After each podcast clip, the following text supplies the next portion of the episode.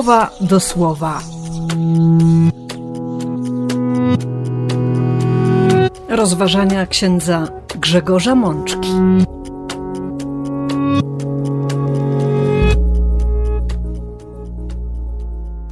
Szósta niedziela wielkanocna, rok A.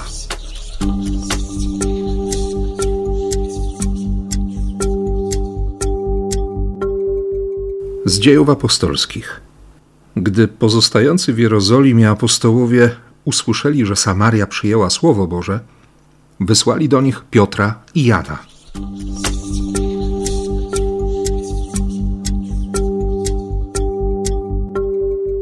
Z Psalmu 66. Błogosławiony niech będzie Bóg, bo nie odrzucił mojej prośby, ani mi nie odmówił swojego miłosierdzia.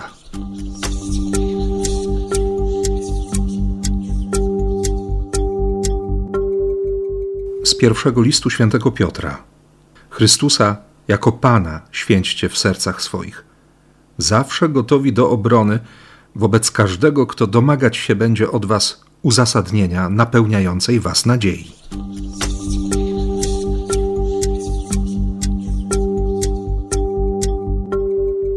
Z Ewangelii według świętego Jana. Kto trzyma się moich przykazań i zachowuje je, ten mnie miłuje.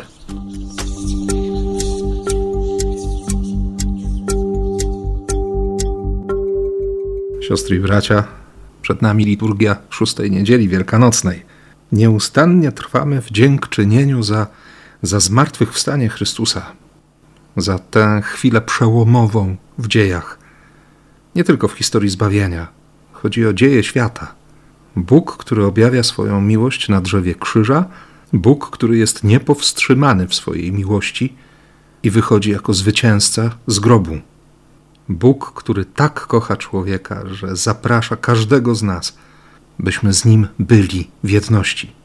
Ten czas, który przeżywamy, jest doświadczeniem w wielu naszych parafiach uroczystości pierwszej Komunii Świętej.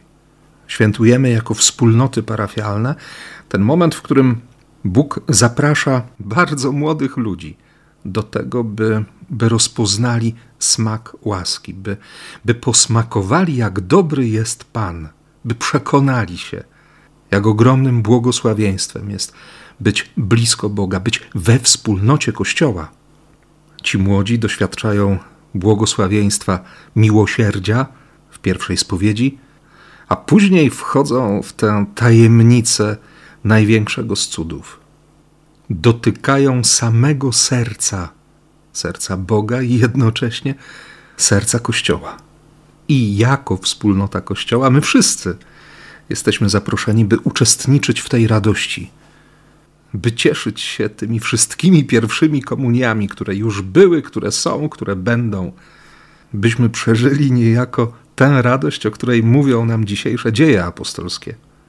Słyszymy o tym, że, że diakon Filip dociera do Samarii, do ośrodka religijnego całego regionu, miasta, które leży w miejscu znanego nam ze Starego Testamentu miasteczka Sychem.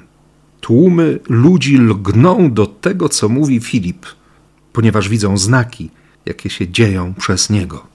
Uwolnienia od demonów, uzdrowienia sparaliżowanych, chromych.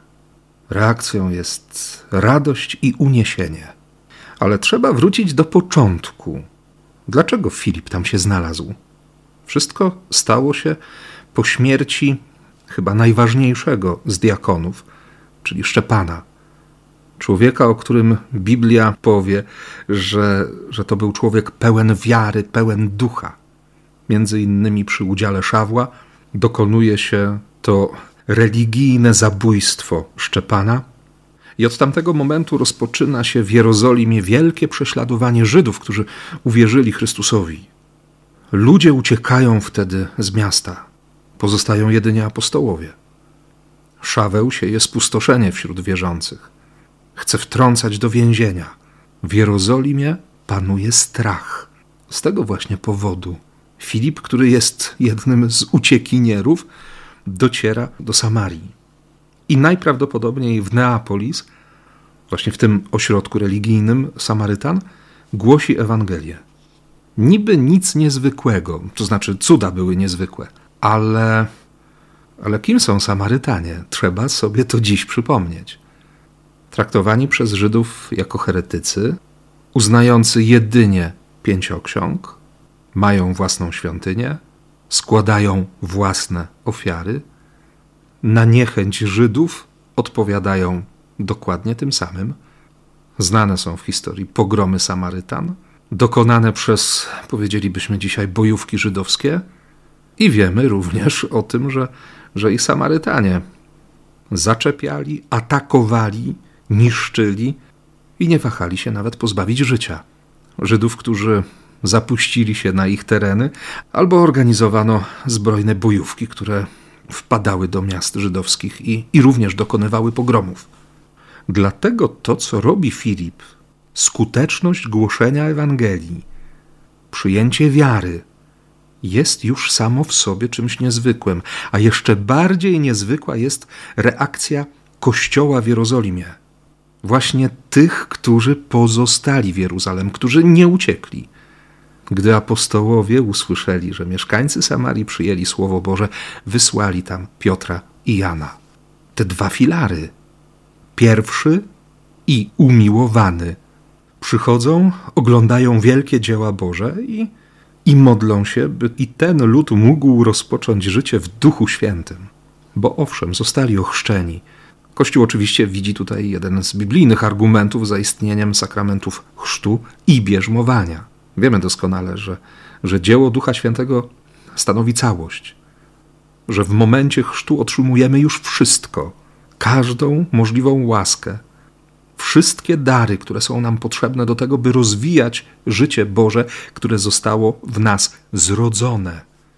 Ale jednocześnie mamy świadomość tego, że, że potrzebujemy czasu, by te łaski, te dary rozpoznać, by nauczyć się z nich korzystać i potrzebujemy też na pewnym etapie naszego życia wiary umocnienia, a bardziej precyzyjnie rzecz ujmując, potwierdzenia tego pierwszego wyboru, bo tym jest właśnie bierzmowanie. Potwierdzenie chrztu. Gdy człowiek już po przejściu pewnej drogi i pewnie też po przejściach na tej drodze potwierdza swoją osobistą decyzją, że fakt chrztu no w naszej kulturze ten chrzest jest e, udzielany często dzieciom w bardzo młodym wieku, niemowlętom, niemowlakom. Ten chrzest nie był pomyłką. Droga, która wtedy się rozpoczęła, to życie, które wtedy zaistniało w nas, chcemy dalej rozwijać. To pierwsze czytanie zadaje mi dziś bardzo konkretne pytanie, domagające się też konkretnej i odpowiedzialnej reakcji z mojej strony. Czy potrafię się ucieszyć tym, że ktoś, kogo bym w ogóle o to nie podejrzewał, przyjmuje łaskę? Czy mam w sobie tę otwartość, to pragnienie, by moje siostry i moi bracia, którzy dopiero co poznali Chrystusa, szli dalej tą konkretną drogą? Czy chcę im towarzyszyć na tej drodze? Czy będę ich wspierać? Czy będę tym, który zacznie się modlić o to, by Duch Święty w nich właśnie objawił całą swoją obecność, by przez nich ubogacał Kościół, byśmy byli jedno. Dla mnie osobiście jest to pytanie niezwykle zasadne i istotne, szczególnie w kontekście tych uroczystości pierwszokomunijnych i odpowiedzialności, którą jako ksiądz również ale przede wszystkim jako chrześcijanin, jako jeden z braci wierzących. Ponoszę za tych, którzy, którzy mają również swoją wiarę rozwijać, którzy mają prawo wymagać ode mnie tego, bym im pokazał tę drogę, bym był dla nich świadkiem miłości Eucharystii i miłosierdzia objawionego w sakramencie pokuty i pojednania. Dlatego z ogromną radością przyjmuję dzisiaj komentarz do tego pierwszego czytania, którym jest Psalm 66, a szczególnie jego ostatni werset. Błogosławiony niech będzie Bóg, bo nie odrzucił mojej prośby, ani mi nie odmówił swojego miłosierdzia. W tekście psalmu słyszymy tę ostatnią część 20 wersetu 66 psalmu: Nie oddalił ode mnie swojej łaski. Tytuł umieszczony w Biblii pierwszego kościoła w tym tłumaczeniu z Septuaginty, mówi o tym, że ów psalm jest pieśnią o podniesieniu się, wezwaniem do uwielbienia Boga, który jest zadziwiający w swoich radach, który swoją potęgą nawet rządzi czasem. Boga, który dał duszę potrzebną do życia, który nie pozwolił, by się nogi chwiały. Owszem, działy się trudne rzeczy. Było jarzmo dręczące, ludzie deptali po głowach, przeszliśmy przez ogień i przez wodę, ale Bóg nas wyprowadził na wolność. Dlatego ten dzień, dziś, jest dane każdemu z nas również po to, abyśmy, abyśmy opowiadali o tym, co Bóg uczynił naszej duszy, o Jego wielkich dziełach, byśmy nie zapomnieli Bożego działania, żadnej z Bożych interwencji, by nam nie umknęło z głowy przekonanie, że Bóg jest wiarygodny, że jest wierny, że jest Bogiem miłosierdzia. I do tego zachęca nas również w drugim czytaniu święty Piotr. Dziś będziemy słuchać fragmentu trzeciego rozdziału od wersetu 15 do 18, ale, ale warto zajrzeć do wcześniejszych wersów. W ogóle, kto chciałby was krzywdzić, jeśli będziecie gorliwi w tym, co dobre? Gdybyście jednak doświadczali jakiegoś cierpienia z powodu swej prawości, uważajcie się za szczęśliwych i błogosławionych. Nie bójcie się ich gruźb, ani nie dajcie się nikomu zastraszyć. Nie pozwalajcie zmącić w sobie jasnego myślenia, lecz trwajcie w Chrystusie, Panu. Jego tylko miejcie w swych sercach za świętego. I w każdej chwili bądźcie gotowi do uzasadnienia i obrony nadziei, która jest w Was. Bądźcie gotowi do obrony, do apologii. To greckie słowo, którego używa pierwszy z apostołów, oznacza obronę, mowę obronną, odpowiedź. Jednocześnie apologia jest przeciwieństwem słowa kategoria, które oznacza oskarżenie, orzeczenie winy. Być apologetą to znaczy bronić się, przemawiać w swojej obronie albo w czyjejś, przekonywać przeciwko grożącemu wyrokowi śmierci. Co ciekawe, każde z tych znaczeń zakłada, że apologia wcale się nie dziwi atakom. Nie ma pretensji, że ktoś pyta albo nie rozumie.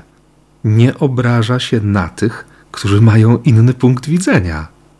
Święty Piotr doskonale wie, że trzeba być zawsze gotowym do apologii, ponieważ wszędzie są ludzie, którzy są przeciwni Ewangelii. To jest codzienność. Tu się nie ma co dziwić. Na jakimś etapie historii Kościoła zrodziło się takie przekonanie, że ideał polega na tym, żeby nikt nie miał wobec nas żadnych zarzutów. Święty Piotr jest realistą i wie doskonale, że, że Kościół będzie atakowany, że chodzi o znalezienie właściwej odpowiedzi. Dlatego słowo apologia pojawia się w Piśmie Świętym w sumie dziewięć razy. Jeden raz w Księdze Mądrości, dwa razy w Dziejach Apostolskich, cztery razy w listach Świętego Pawła, no i wreszcie u Świętego Piotra. Przełom I i II wieku to czas powstawania pierwszych apologii chrześcijańskich. Święty Justyn, Meliton Sardes, Arystydes Zaten. Chodzi o obronę która jest znalezieniem właściwej odpowiedzi na wszystkie pytania, e, które padają z ust przeciwników chrześcijaństwa. Ale jednocześnie Piotr mówi o obronie nadziei, która jest w nas.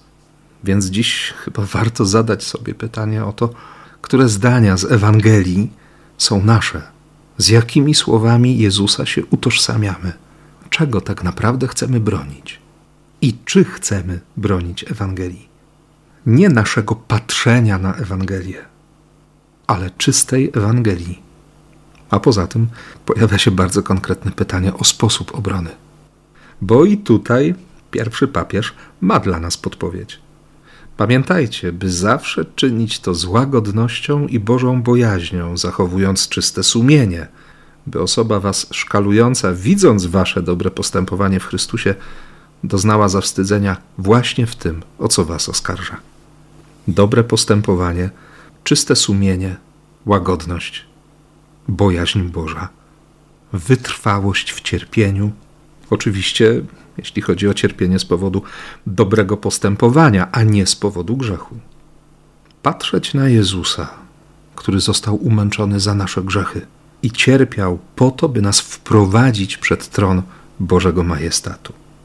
Zadał śmierć temu, co jest naszą skłonnością do grzechu, by, by w tym Jego zwycięstwie Boże życie zrealizowało się przez trwanie w Jego duchu.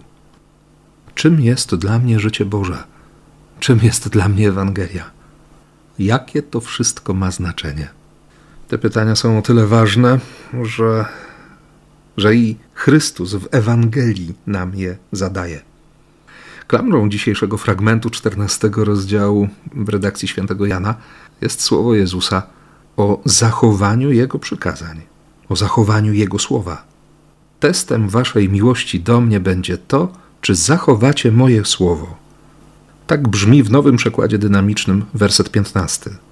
A w 21 przeczytamy: To, czy ktoś prawdziwie mnie miłuje, zostanie zweryfikowane według jednego tylko kryterium: czy zachowuje i stosuje moje słowo.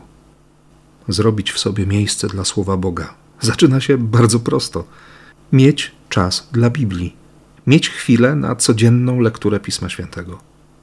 Odpowiedzią na tę naszą wytrwałość, na te nasze chwile, będzie przysłanie ducha prawdy, parakleta. Możemy tutaj użyć pewnych zamienników: rzecznik, opiekun, adwokat, ktoś, kto stoi za nami, kładąc na nas swoją rękę, żeby, żeby nas obronić, żeby nas wyprzedzić, kiedy, kiedy będzie nam zagrażało jakiekolwiek niebezpieczeństwo. Potrzebujemy Ducha Świętego i Chrystus dotrzymuje słowa. Dlatego warto zatrzymywać, zachowywać, stosować się do tego, co mówi Jezus. A zatem po raz kolejny zadaję sobie to pytanie: które słowo Jezusa jest, jest już moje? Z jakimi wersami Ewangelii się identyfikuje? Szukajmy odpowiedzi, siostry i bracia. I niech Duch Święty poprowadzi nas dalej drogą wiary, tą drogą, którą zamierzył dla całego Kościoła. I niech się dzieją w nas, wśród nas i przez nas wielkie dzieła Boże. Niech tak się stanie. Amen.